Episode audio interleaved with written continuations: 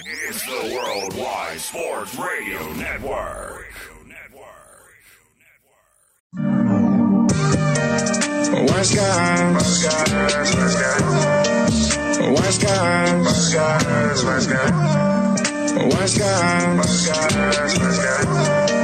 skies, white skies, East Coast no sports.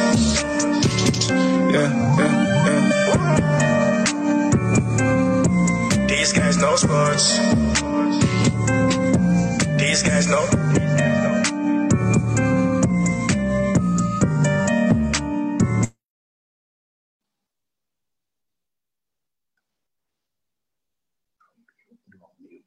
And welcome to Wise Guys, These Guys Know Sports on this Monday, August the 10th, on the Wise Guys Show, on the Worldwide Sports Network, another day with the Wise Guys crew, myself, and Mr. Clarence Nixon. What's up, Clarence, co-host? Hey, yeah, what's going on, man? Happy Monday to you, man. Happy Monday. Happy Monday to you as well. Everybody, remember, go and follow the Wise Guys on Twitter at WiseGuys_OH, also on Facebook, Wise Guys. And be sure to follow us on Wise Guys at These Guys Know Sports on Instagram. How was the weekend, bro? What'd you do? Tell me something special. Did anything happen this weekend that you want to share with us and our viewers? Man, I missed a big party at my mama's house, man. Like, everybody came over her house. Like, the whole family came over on Saturday. And what I was doing on Saturday, I was just in the house resting, watching movies with the girlfriend and the kids. So I've just been chilling. But I missed a big party. But more than likely, I've just been chilling, you know, let's spending time with the family, you know, getting ready for our big trip this weekend. Going to Kentucky Kingdom. We're going to Kentucky Kingdom, man. Oh, that'll be a blast. Yeah, I'm getting ready for it this weekend, man. So I'm going to be pumped up all week, man. That's what's up, man. Definitely. I had a pretty good weekend. I just kind of relaxed, and I watched a lot of basketball. A lot of basketball over the weekend, Clarence. Yeah. Yeah, so I watched a lot of basketball, you know. I just kind of relaxed and, you know, chilled out, man. My Trey Murray, he was out in Gatlinburg, so he had a ball. You know, he had a nice time on a little family vacation. So Dad had some time just to chill out and rest, man. But listen, we got an action jam-packed show. We're going to talk about Luka Doncic versus the Greek Freak on Saturday night. That was a big-time matchup in the bubble that took place. Also, Amari Cooper, he says the Dallas Cowboys, they expect, Clarence, to have 3 1,000-yard receivers this year. We'll talk about whether or not we believe it can possibly happen. Also, later on the show, we're going to talk about the Sixers. As yesterday, Joel Embiid left the game against the Portland Trail Blazers with an ankle injury. It's already been reported that Ben Simmons has had surgery, so he's already left the bubble. So we'll talk about the Sixers as well later on the show. Also, it may not be no college football this year. So that's something else we're going to talk about as well. But we begin in the bubble in Orlando in the NBA as the Portland Trail Blazers beat the Philadelphia 76ers 124-121 yesterday evening. Dame Dollar dropped 51 points, 7 assists. Melo added 27 rebounds. Josh Richardson had a great game, 34 points, 5 rebounds, 6 assists. So my question for you is, Clarence, as we begin the show, what was your reaction to Dame Dollar dropping 51 on the Sixers? Well, what can I say again? Dame Dollar delivered again in the late. If you've been watching that was watching that whole game, man. He was just on fire.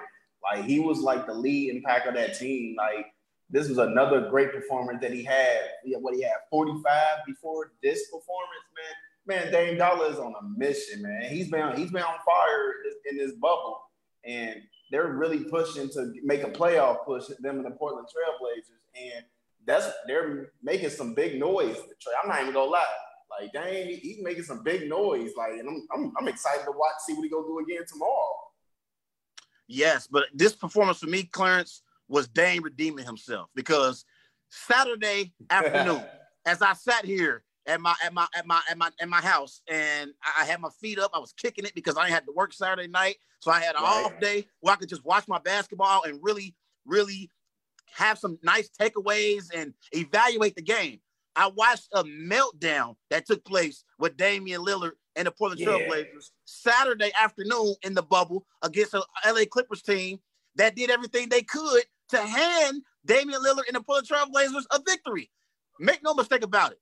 Doc Rivers and the Clippers, they want Portland to be the 8th seed because they want Portland to push the Lakers in the first round, the distance in the first round of the playoffs. That way, LeBron will be expanding unnecessary energy, and he may have less to offer as the playoffs go along once they get later to the later rounds as well. So I think Damian redeemed himself yesterday with that 51-point performance because he knew he let his team down. And in a post-game press conference, that was one of the main things that he said. He said, I let my team down. I know I have to do better, and I will do better in this situation when it presents itself again. And that's what he did on Sunday evening against the Philadelphia 76ers team without Ben Simmons, without Joel Embiid. It would have been a travesty if the Portland Trailblazers would have lost to the Sixers yesterday without Joel Embiid and Ben Simmons. You have to win that game. You already choked against the LA Clippers C team. It was a C team out there, Clarence. Listen, I was watching the game. Doc Rivers sat Paul George with a little over 7 minutes left in the game. And Paul George, he was perplexed like the rest of us, wondering, do we even want to win the game? And the Portland Trailblazers still couldn't close that deal. I was so disappointed in Dame and Melo and CJ for not being able to close the deal against the LA Clippers team without Paul George, without Patrick Beverly, without Kawhi Leonard. But they redeemed themselves yesterday with a much-needed win over the Philadelphia 76ers. I'll definitely agree with you on that one. And before I get into that, man, I wanted to say this. I am so happy that we see a lot of NBA trash talking in the NBA. Like, I'm seeing that. I love what Damian Lillard and Paul George is going back and back on Twitter. Like, that's what we need. That's what makes the NBA more exciting. Like, you see other teammates talking trash to another teammate. I mean, not another teammate, but like a player on another team. Like, you seeing all the interactions to each other. You seeing them like really talk trash to each other because one of them, they wants to win it. And now what Damian Lillard stated, that Paul George jumped from team to team, he can't take the grind. That was something personal right there. I would have taken that personally though, because I'm like, first of all, it's a business in the NBA. And I get what you said, Damian Lillard, but at the same time, business is business. But Dame, he kept it 100 and humble. Like, basically saying you don't have what it takes to grind on one team. So that was kind of like a big shade. But for Damian Lillard performing like this, I think if he keep performing like this, the Portland Trailblazers is going to make the playoffs. I have them making that 18 because the Grizzlies, they lost Jaren Jackson and they lost their four straight games. The first four games, so that was big. But I definitely see the Portland Trailblazers making that 8th seed, though. Yeah, because when you look at the game yesterday, going up against the Philadelphia 76ers, Josh Richardson, he couldn't miss. He shot 6 of 10 from three-point range. So he kept the Sixers in the game with this perimeter shooting. And I think it was like a little over 3 minutes left in that game. The Sixers had a 6-point lead. Dame Dollar said yesterday, not again. Not on my watch. And that's when he came through for the Portland Trailblazers. He had a dunk where he cut to the basket. Nurkic hit him down low in the paint. Nice cut to the basket, dunked the basketball. Then he comes back on the ensuing possession, and Josh Richardson, I believe, fouls him on a three-point shot. Dame Dollar hit the shot, 4-point play. You won the game. Damn. Dame Dollar made the plays necessary when he had to for his team, and he put his team on his back yesterday against the Philadelphia 76ers team that didn't even have either of his co-stars. You have to win that game, and he redeemed himself from that meltdown that took place Saturday afternoon. Because I was disappointed, Clarence. I was so deflated. I was so deflated because I'm like, I compare Damian Lillard to Steph Curry. And I'm thinking, Steph Curry, he ain't missing 2 free throws in a clutch moment down the stretch. Not at the free throw strike. He had a chance to ice the LA Clippers and put them in a position where they got to get a bucket from unproven players. No Paul George, no Kawhi Leonard, and he missed 2 free throws. It was a complete choke job. It was a complete choke job. And I don't blame Patrick Beverly and Morris and Paul George for laughing on the sideline seeing Dame miss those free throws. Why? Because they thought what we thought. He's going to make these 2 free throws and be up at least one and force us to have to go to one of our unproven guys to make a bucket in the clutch moment. And he missed both free throws. He missed both, but he redeemed himself yesterday with 51 points. But about the Dame Lillard and Paul George beef, Paul George needs to be careful. And I'm going to tell you why.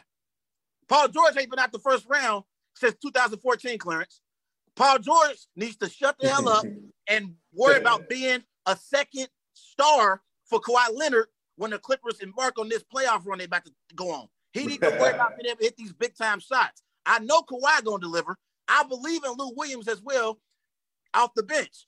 I have my questions about Paul George. I'm a Paul George fan. I think Paul George is one of the best two-way players we have in the NBA. But Paul George, you ain't been out the first round since 2014, buddy. You need to get together and perform for your team. Don't worry about Dame Dollar in Portland because you got more pressure on you than he has on him because he got his team in the position to make the playoffs. Hey, Paul George, I feel like he's going to finally break that streak of getting out the playoffs, and that's more likely going to happen this year. So we already know your answer. Do you believe the Portland Trailblazers is going to make the playoffs?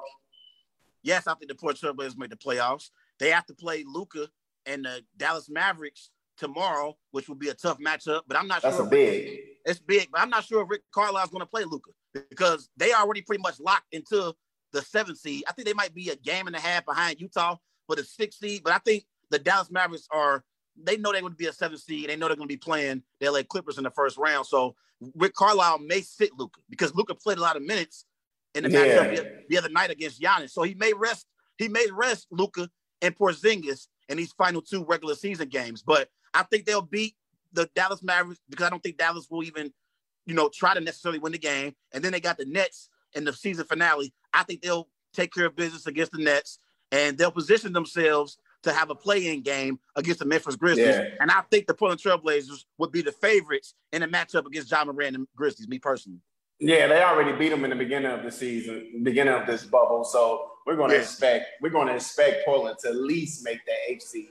But everybody, please go follow Wise Guys on Facebook at Wise Guys and Instagram. These guys know sports and Twitter, Wise Guys _8. And also, don't forget to subscribe to our YouTube page at Wise Guys, as we are here live on the Worldwide Sports Radio Network. One more thing, Clarence, real quick. The Grizzlies, I believe they have the Bucks in their season finale, and then tomorrow they play. I can't think of who they play tomorrow. They play another big time team tomorrow. It's not going to be an easy matchup for them. So they could lose their, because the way the playing game is, you the basically in the 9th. Yeah, if the 9th seed has to beat the 8th seed 2 times. You have to beat them once to have another chance on the following day to play. So if the Portland Trailblazers take care of business and they win these final 2 games, they can position themselves to where they only have to beat Memphis once. You see what I'm saying? Right now they got to beat Memphis twice. But if they keep winning and Memphis slip up and lose a game, then they only got to beat them once. But let's not forget one more team because they won today. Devin Booker has been putting on a clinic. The Phoenix Suns, they are undefeated in the bubble right now. They're the only team left that's undefeated. Devin Booker is a superstar. I'm saying it right now. He is a superstar. And by the way, the NBA should be – they are ridiculous for fining Draymond Green. They fined Draymond Green for his comment saying that Devin Booker should want out of Phoenix. The NBA fined him saying it was tampering. Give me a break. Like, that's not tampering. Like, come on. The NBA should be ashamed of themselves. Believe it or not, though, before we go to the next topic, I honestly believe if Memphis probably lose tomorrow – it's a slightly chance that you can see Portland going to the 8th and they being the 9th. Because honestly, the Portland Trailblazers is a half a game behind the Grizzlies, and the Suns is 1 game behind the Grizzlies. So it's getting very interesting in this bubble trade. But we gonna have to tune in and see what's going on from there. But we gotta move on, brother. Man, we finally wanted to discuss this, man. Former Panther and Patriot Kyle Love stated that Cam Newton probably won't take Bill Belichick criticism. So tell me, what's your personal reaction to that? I can understand where he's coming from, and I get it because he's played for the Patriots. He's also played with the Panthers, so he has some experience with Cam Newton. He has some experience with Bill Belichick, so I can understand where Kyle Love is coming from. Let me just read you this quote. Yeah. Specifically, so we can all our viewers know what Kyle Love actually said. He said, quote, "I don't feel like Cam can take the pressure of coaches talking down about his play. If he had a bad game in Carolina, the coaching staff wouldn't say much to him because they would have felt he could have be a little bit frail about it or maybe pout. They never really corrected to the point Bill used to correct Tom. That was Kyle Love out of the Boston Herald. So I guess what he's basically saying is he's talking about like, you know how Bill Belichick, he pretty much criticized Tom Brady the same way he criticized the 54th man on the roster. He didn't hold anything back because you are the star quarterback and because you run us 6 Super Bowl rings, you get criticized just like the practice squad player gets criticized. That's pretty much what Kyle Love is saying here. He's basically saying that the way Bill Belichick treated Tom Brady, he treated him the same as he treated everyone else in the organization. And he's saying that he don't believe that Cam Newton will be able to handle that criticism. And I disagree with Kyle Love. And I'm going to tell you why. Cam signed up for this. Cam knows that he is in a position now where he's not going to get more opportunities if he doesn't play well in New England. He's not going to get many more because people are going to start giving up on Cam. He's going to get up more. He's going to get older in age.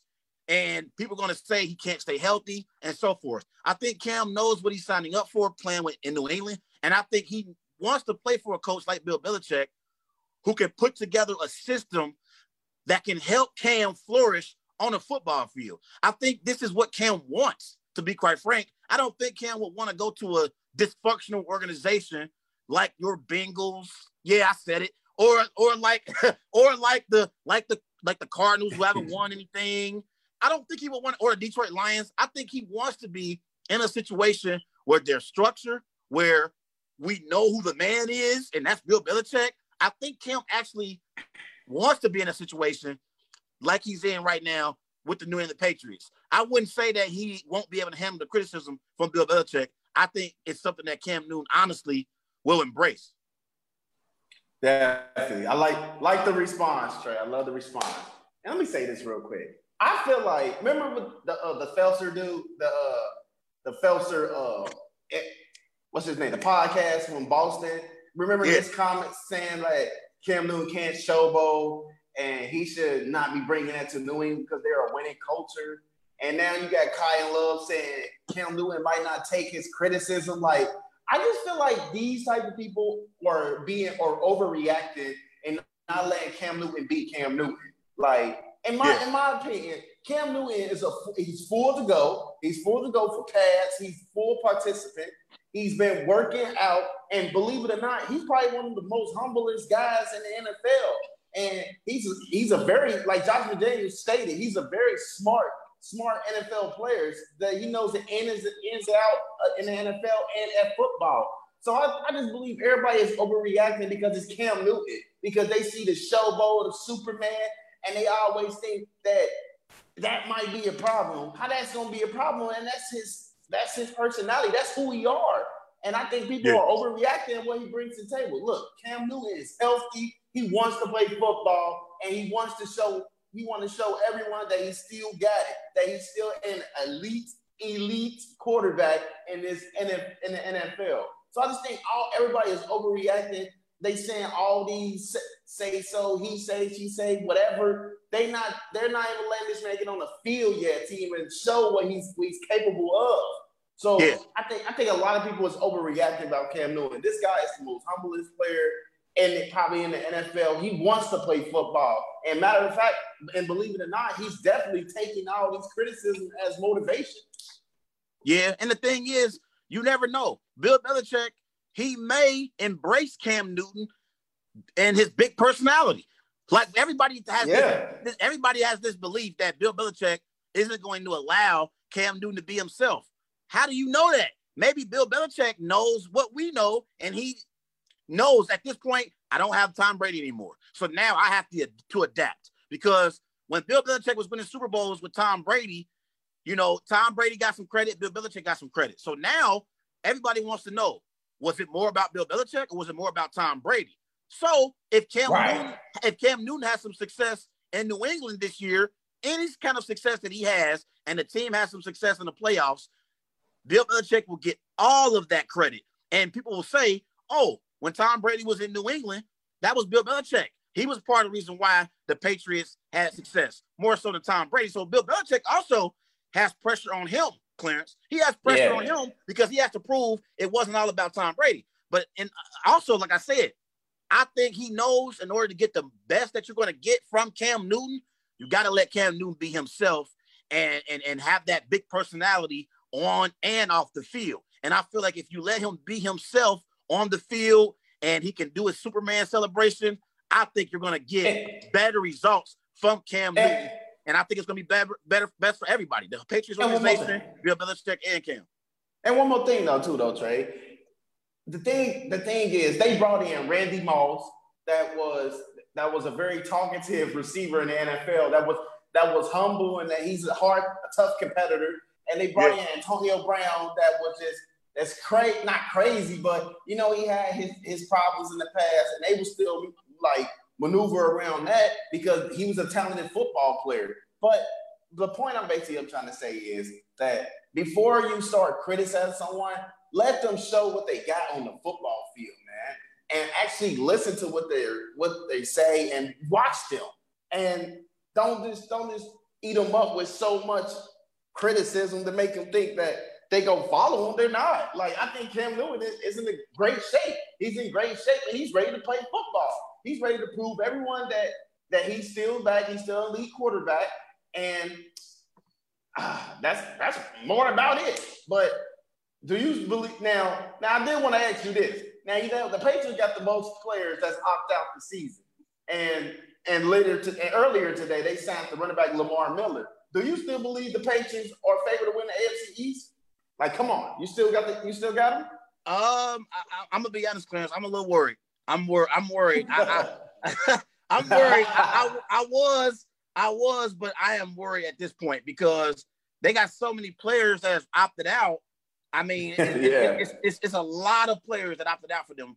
And so I'm not so sure if they're going to be able to stay atop the AFC East. And also I want to say, too, we have to take down our expectations for Cam Newton because he's playing with a roster that now isn't very good. I mean, they got players that have opted out that are legitimate players on this team, like especially on defense.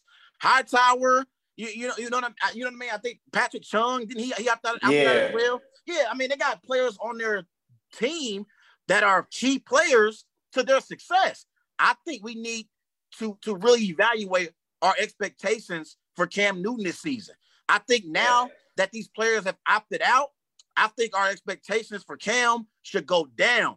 And whatever production that Cam gives us would be extra because now you have to overcome the odds and try to position the New England Patriots to be at the top of the AFC East. So if Cam can pull this off, Cam is officially back.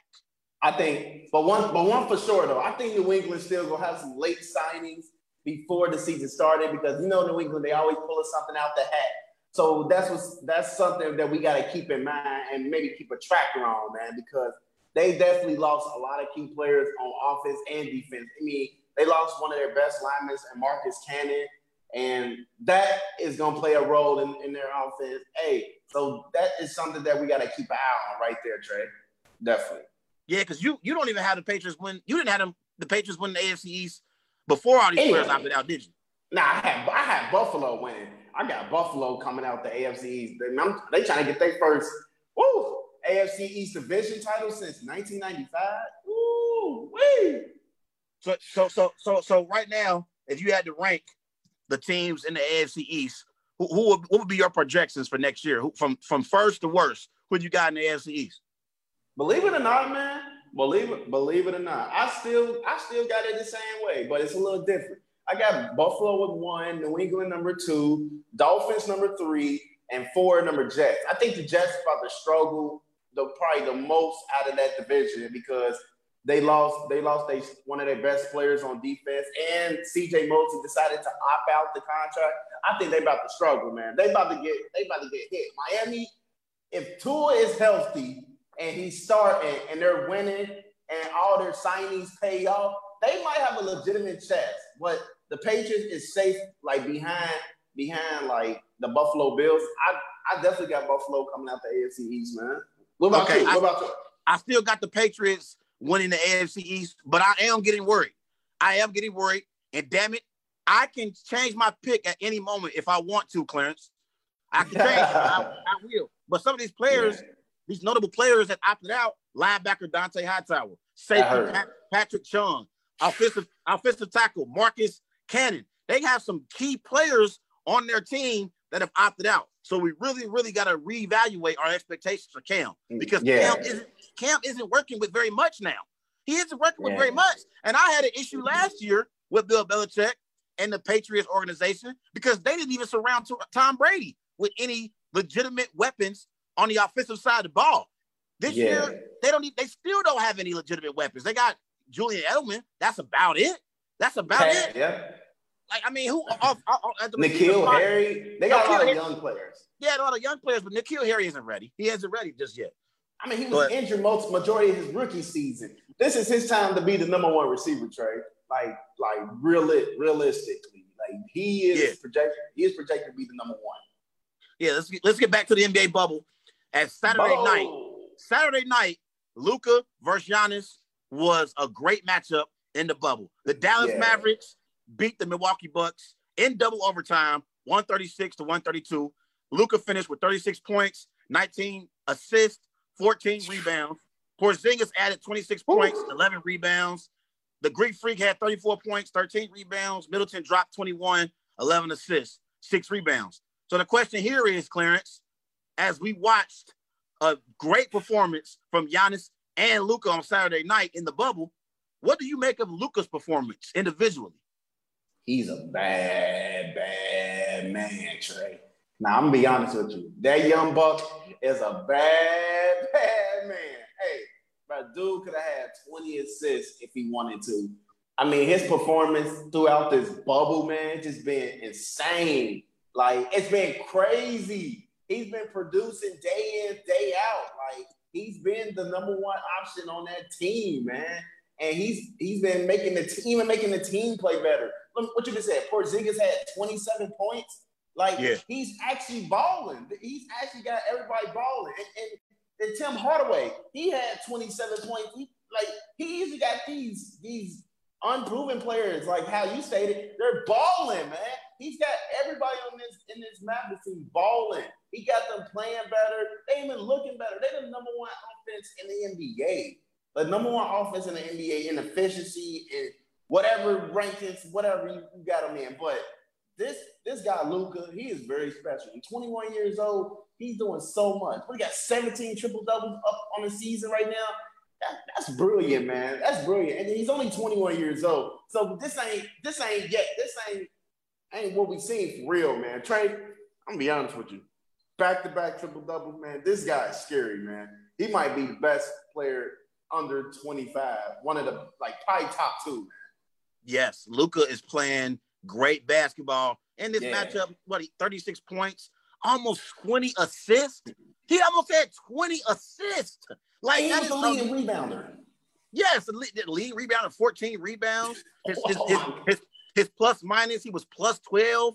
And then also, I want to give some more credit also in this matchup to this kid, Dorian Finney-Smith. He dropped 27 points. So he had a nice shooting game as well for the Dallas Mavericks. And, Porzingis, he's getting his legs back under him, getting back into a rhythm and playing at that level that he was playing at pre-injury. He had 26 points in this game. He was minus 5, while he was on the court, and his plus minus. But in order for the Dallas Mavericks to ultimately reach their goal, and that's getting back in the championship contender conversation, they're going to need Porzingis to play at a superstar level.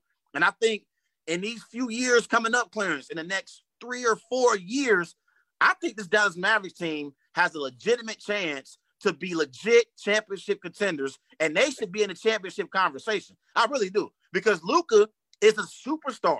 He's a superstar. And when I look at all these young players that we have in the NBA, Zion, Morant, Jason Tatum, Siakam. If I'm missing anybody, let me know. Jaylen Brown, Devin Booker. He's on there. He's right there too, though. Devin Booker too. But when I look at all these young players that we have in this league, Trae Young, Donovan Mitchell, I got to be honest.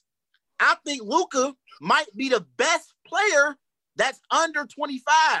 He might just be. Yeah, I've been saying Tatum. I've been saying Donovan Mitchell. And all due respect to those brothers. Those brothers are elite talents. But what Luka is doing is things that I haven't seen before. He's doing things that LeBron at his age wasn't even doing.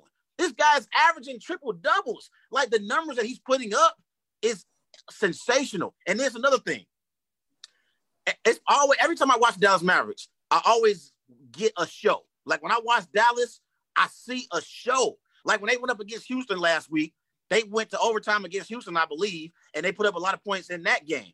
The Dallas Mavericks, they score a lot of points, and mostly it's because of Luka Doncic. He positions himself to help his teammates get into the offense, and they get easy shots because Luka is so great at being able to score the basketball, and he's great at getting into the middle of the defense to where you have open shooters on the outside, like Curry, like Smith, like Porzingis. I like this Mavericks team, Clarence. I really feel like if we're talking about the next 5 years, they're a team that we need to start discussing in that championship conversation for sure. Yeah, I definitely agree with you right there, man. That was a great response to what you said. But this guy, Luka, he's on a whole different planet, man. And if you ask me, he probably is one of the best players that's under 25, like right now, as we speaking right now. Like, what he brings to the table, I can't see it in no other star, man. And that is something that you will love to get out of a player that can pass, score, and rebound. Like, that is ridiculous. Like, that right there is an amazing stat.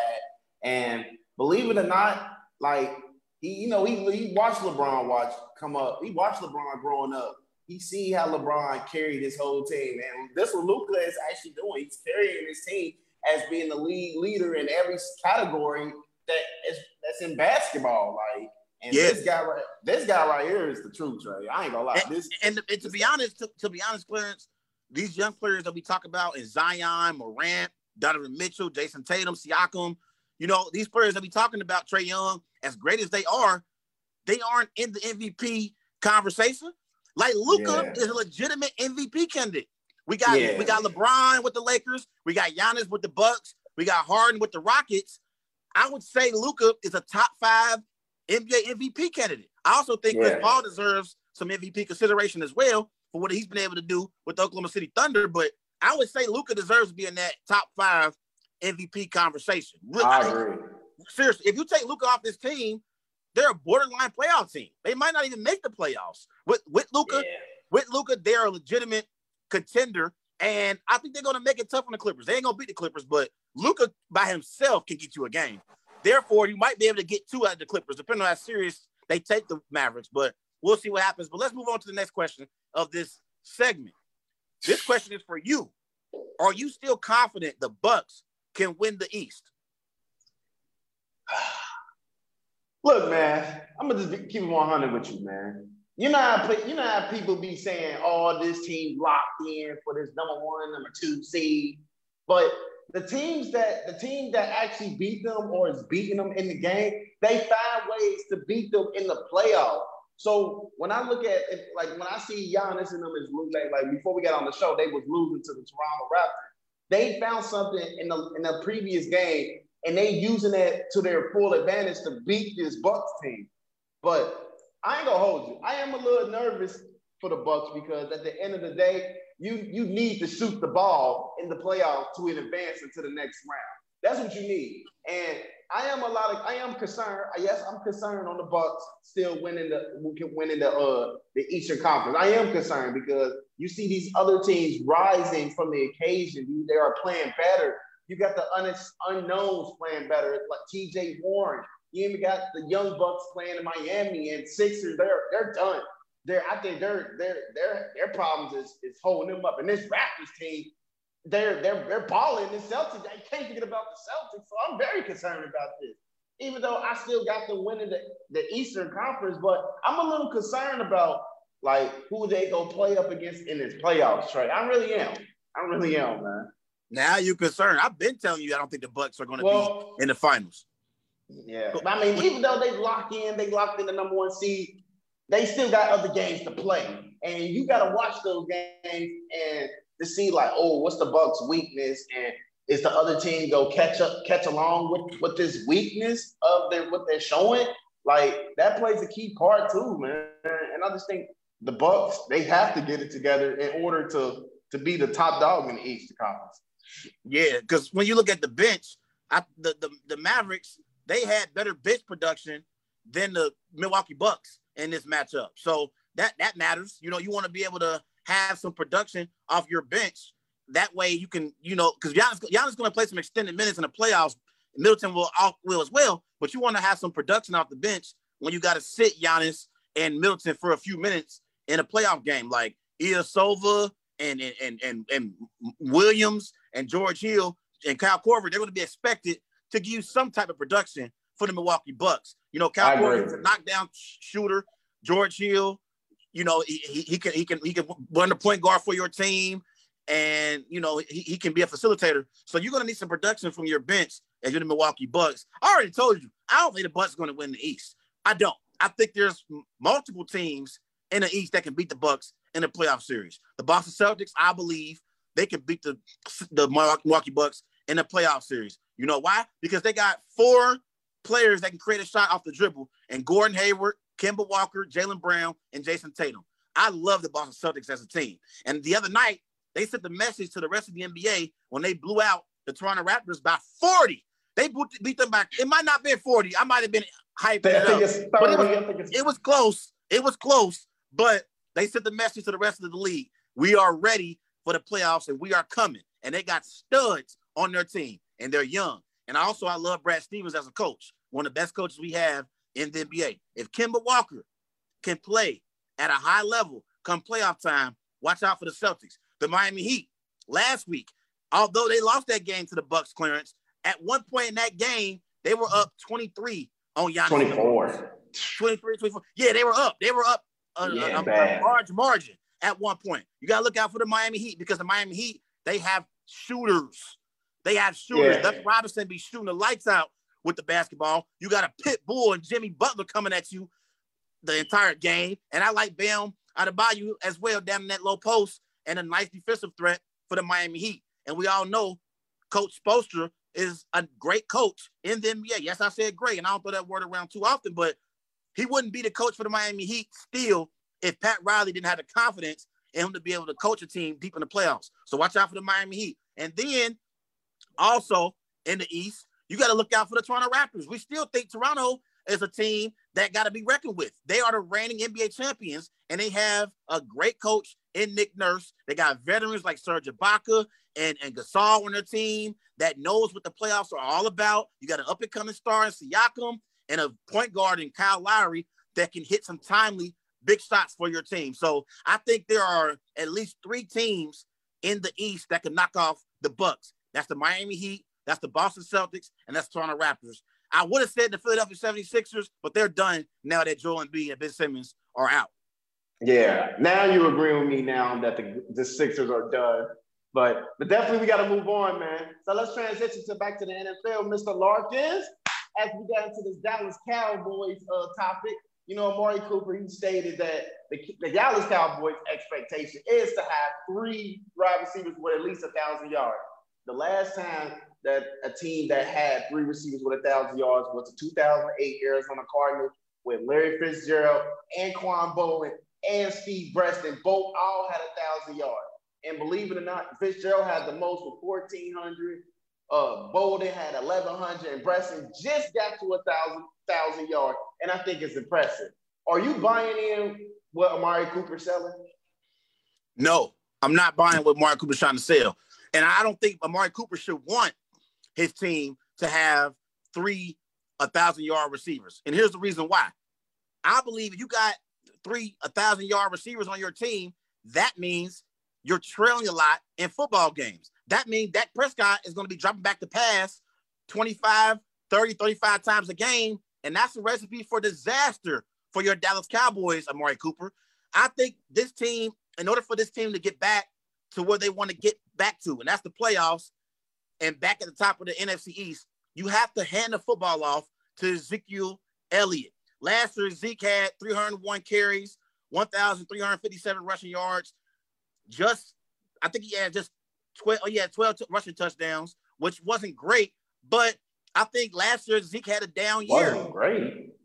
No, you think that's not great? That's not for 12 touchdowns. I think that's solid right there. it wasn't. It's not. It's okay. I think I expect Zeke to have at least 15. He has that kind of capability. But that's what I want to say. Last year, most people think that was a down year for Zeke. They said it was a down year. Zeke didn't produce like he has in previous years. So I believe if the Cowboys want to get back to their ultimate goal, get back to the playoffs, make some noise, and win the division, you have to hand the football off to Ezekiel Elliott. I think Amari Cooper really need to be careful about what he's wishing for, because if the Cowboys have three receivers for over 1,000 yards, I don't think that's a recipe necessarily for wins for this team. I think this team is built to run the football, and that's where your bread and butter is going to be if you're a Cowboys fan or if you're a Cowboys member on that team. Okay, I like that response. But let me tell you this. The last, I think it's possible, but then it's not. But anything is possible in the NFL. I mean, the last three trio that at least had 900 yards was the 2019 LA Chargers. That was with Mike Williams, Akeena Allen, and Alex Eckler. Eckler had 900 receiving, almost 1,000 yards right there. And both of the receivers had 1,000 yards right then and there. But I think this type of expectation is something exciting, because you got a new head coach, an offensive-minded coach, and Mike McCarthy that can, that can shift things up, utilize every player on his team. And I think it's this is probably a high expectation. I will say this is probably a high expectation, because when you want three receivers with 1K, in my opinion, I honestly I see two players on that out of that three with a 1,000 yard season. And I see Amari Cooper and CeeDee Lamb. Michael Gallup, I seen some signs from him, but I think that he still needs to be get more worked on. But this expectation should make this team even better, because believe it or not, they're probably the most talented team in the NFL. To be honest, that team is full of loaded players, great players on that team, and offense side and defense. They're balanced, and I think. Yeah.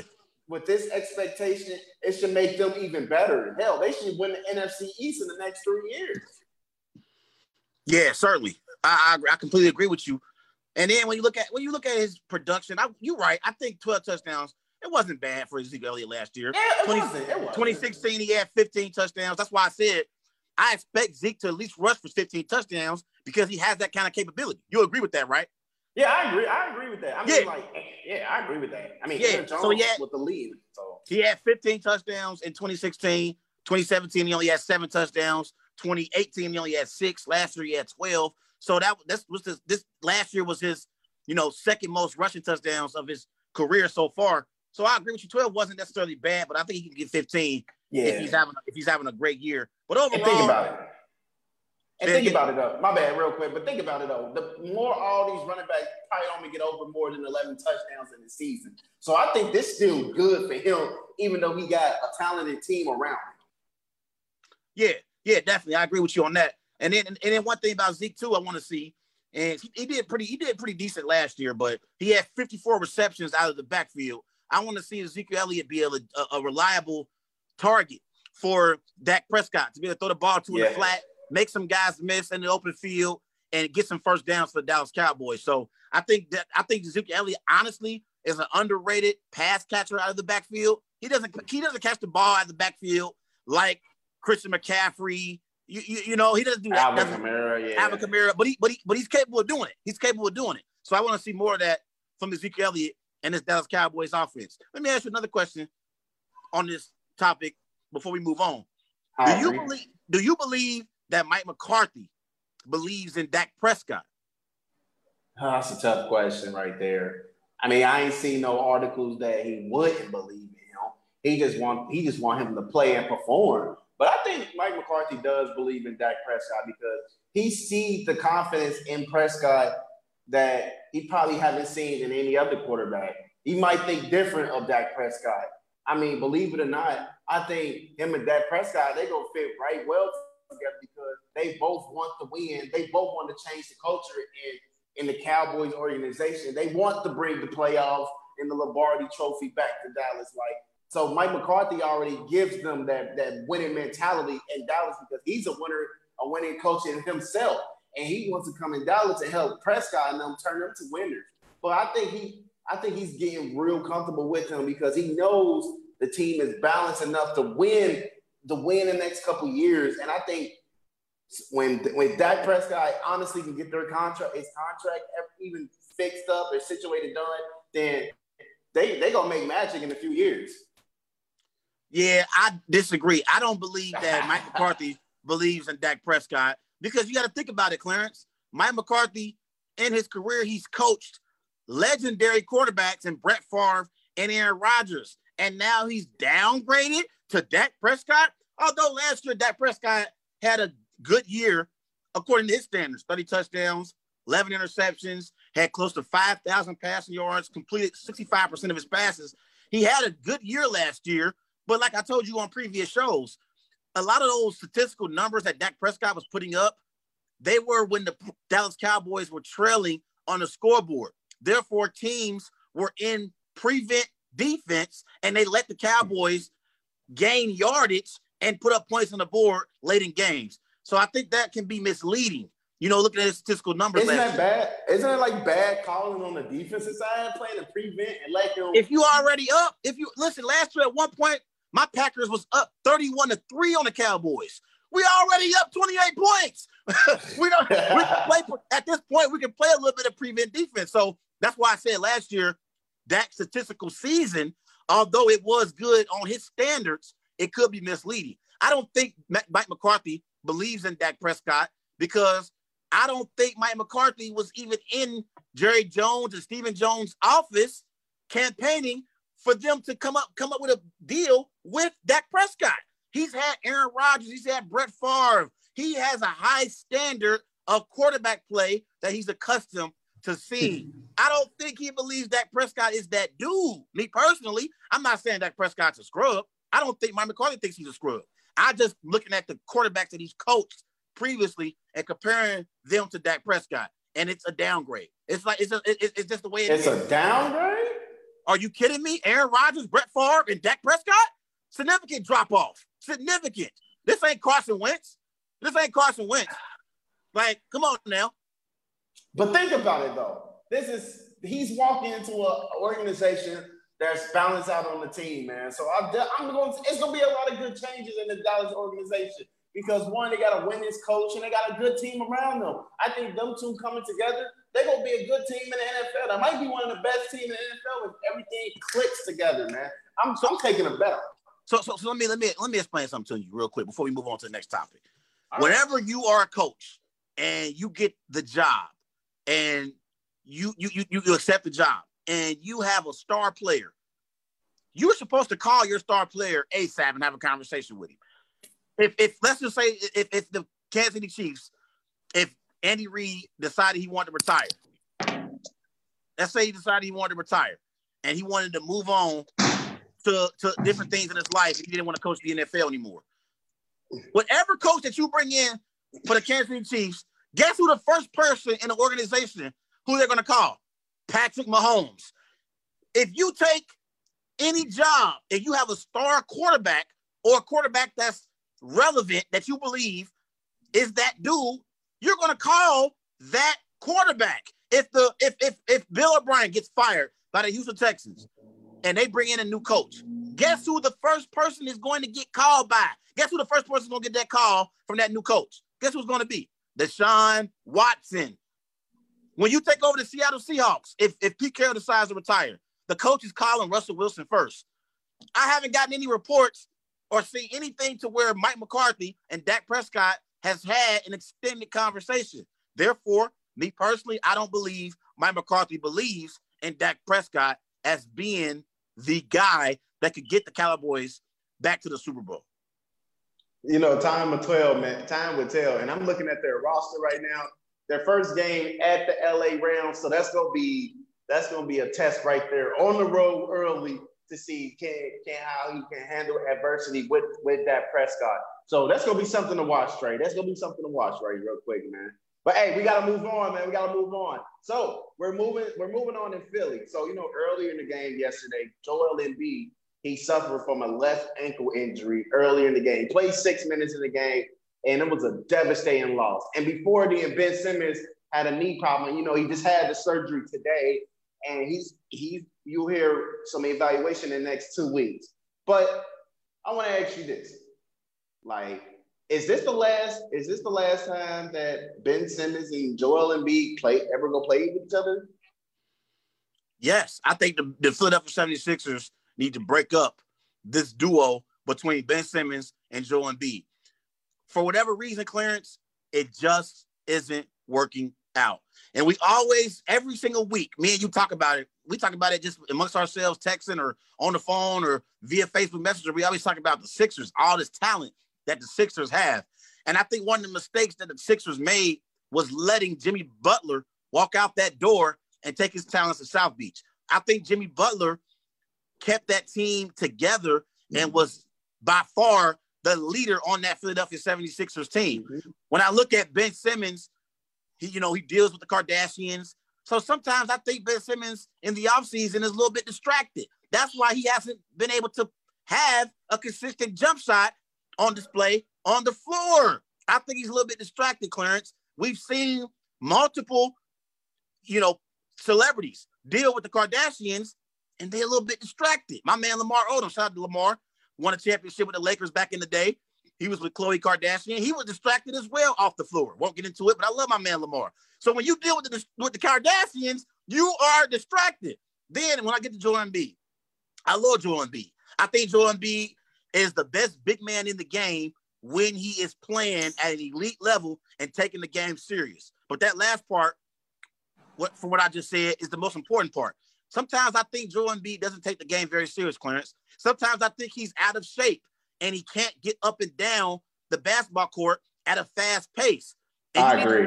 And that's my biggest issue that I have with Joel Embiid. He has the talent and he has the upside to be a top 5 player in the NBA. But sometimes I question whether or not he is taking it very serious. I remember last year after Kawhi hit that dagger three-point shot that sent Joel Embiid and the Sixers home, I saw Joel Embiid crying in the tunnel. Even though people were making fun of him for crying, Clarence, that was a moment that I thought, all right, at least he's taking it a little bit serious, though. He's taking losing hard. But overall, I think Ben Simmons and Joel Embiid, they're a duo, in my opinion. They don't necessarily play well together. And also, when you look at the coach and Brett Brown, I don't like Brett Brown as a coach with the Sixers. If you're going to make a change, you have to either break up Joel Embiid and Ben Simmons, or you have to make a coaching change, because I don't think Brett Brown is the kind of coach that can lead the Sixers to an NBA championship. So yeah. I think you have to make a move in some kind of capacity. You have to make a move. Yeah, definitely got to make a move, man. I've been hearing a lot of sources that the Cleveland Cavaliers are building a package deal to land Ben Simmons this fall on the Cleveland Cavaliers roster, which I think that might get some buzz around the NBA. And honestly, these two, they haven't been working. It hasn't been working out. These players are going to be probably the best duo in the NBA, in the Eastern Conference. They're supposed to own the Eastern Conference right then and there. But it was lack of health, lack of chemistry, and lack of coaching, man. And I think that plays a part in that organization why they're not successful, man. I think them three right there, I just named all the reasons why they're not a successful organization, and possibility this might be their last game playing with each other. I do agree. I think this might be their last game playing with each other, because something has to change if they want to start winning. You have to look who's more valuable, Ben Simmons or Joel Embiid. I think that's what I was going to ask you. I was going to ask you that real quick before we move on. If you had to choose which player to build your team around, would it be Ben Simmons or Joel Embiid? I'm building around Joel Embiid, because one, he's the most dominant center in the NBA right now, and two, he does have the more upside. And wait a minute. You said Jokic was better than Embiid. Well, I said one of the best centers in the league. You said he's the best. Well, I said one of the best. He's one of the best centers in the league. I give Joel Embiid better than Jokic, but carry on. That's another topic for another day, but I'm just being honest. Like, I'm being honest. He has the more upside in Ben Simmons. And another thing, he shoots the three better than Ben Simmons. He shoots the three ball better than Ben Simmons. Like, and for Ben Simmons, Like, he's dominant without a three ball. He really is. He can facilitate, score, play defense. I honestly thought he was coming up for defensive player of the year, but he got injured. But Embiid, he's more dominant. He's more dominant, like, because you get more out of him, and you can necessarily find pieces around him to correlate with his style of play. And for him, he wants the ball in his hand. He wants the ball in his hand in big times. I believe he should have the ball in his hand big time, because you is the process. We trust the process. We waited for this process for a long time. And I think at this moment, he needs to be showing that why he is the process. But unfortunately, he goes down with a right ankle injury. So we probably won't be able to see that until next season. But yeah. I truly believe that he's more valuable than Ben Simmons, because the simple fact being, like, he brings more, he has more upside, and he shoots the ball more better than Ben Simmons. You might as well say he's more reliable on the three ball more than Ben Simmons. Yeah, I agree with you. If I had to pick one of these two players to build around, I'm building around Joel Embiid. I think when we look at Joel Embiid's career, he's averaged 24 points per game, 48% from the field. You know what I mean? Like, he has, 3 assists on his career? Not great, but I think he's a nice passing big man. He'll get better and improve on that part of his game. Mm-hmm. That's also coaching. I would expect Brett Brown to demand Joel Embiid to get his big butt down there in the post, get more in shape, and stop going out on the perimeter so much. See, it's so funny we talk about the Sixers. What we want from Ben Simmons, we get from Joel Embiid. I don't think Joel Embiid should be shooting as many threes as he shoots, Clarence. I think Joel Embiid should be in the paint and putting up buckets and dominating down in the low post. And Ben Simmons, it ain't even the fact that he doesn't hit perimeter shots. He doesn't even attempt perimeter shots. That's the problem. Yeah. It's just amazing how this team has not even mid ranges. But real quick, we'll talk about that later on in the week. But before we get out of here, Clarence, everybody remember, go and follow Wise Guys on Twitter, WiseGuys_H, also on Facebook, Wise Guys, and that's Wise Guys on Instagram with These Guys No Sports. Wednesday show, we have a special guest appearance from Kelsey Nicole Nelson. She's an award-winning host, reporter from Fox Sports. She's done work with the Big East. She's done work in DMV Sports Media Person of the Year. She's won multiple awards. So we're excited to have her on the show on Wednesday as a guest, Clarence. I'm definitely excited for Ms. Nelson to get on the show, man. Oh, it's Friday. Oh, never mind. Sorry, guys. It's Friday. It's Friday. Okay, it's Friday. Oh, you're lucky, fans, and all my viewers. Y'all lucky, man. We'll see y'all Wednesday night. Have a good one. It's the Worldwide Sports Radio Network.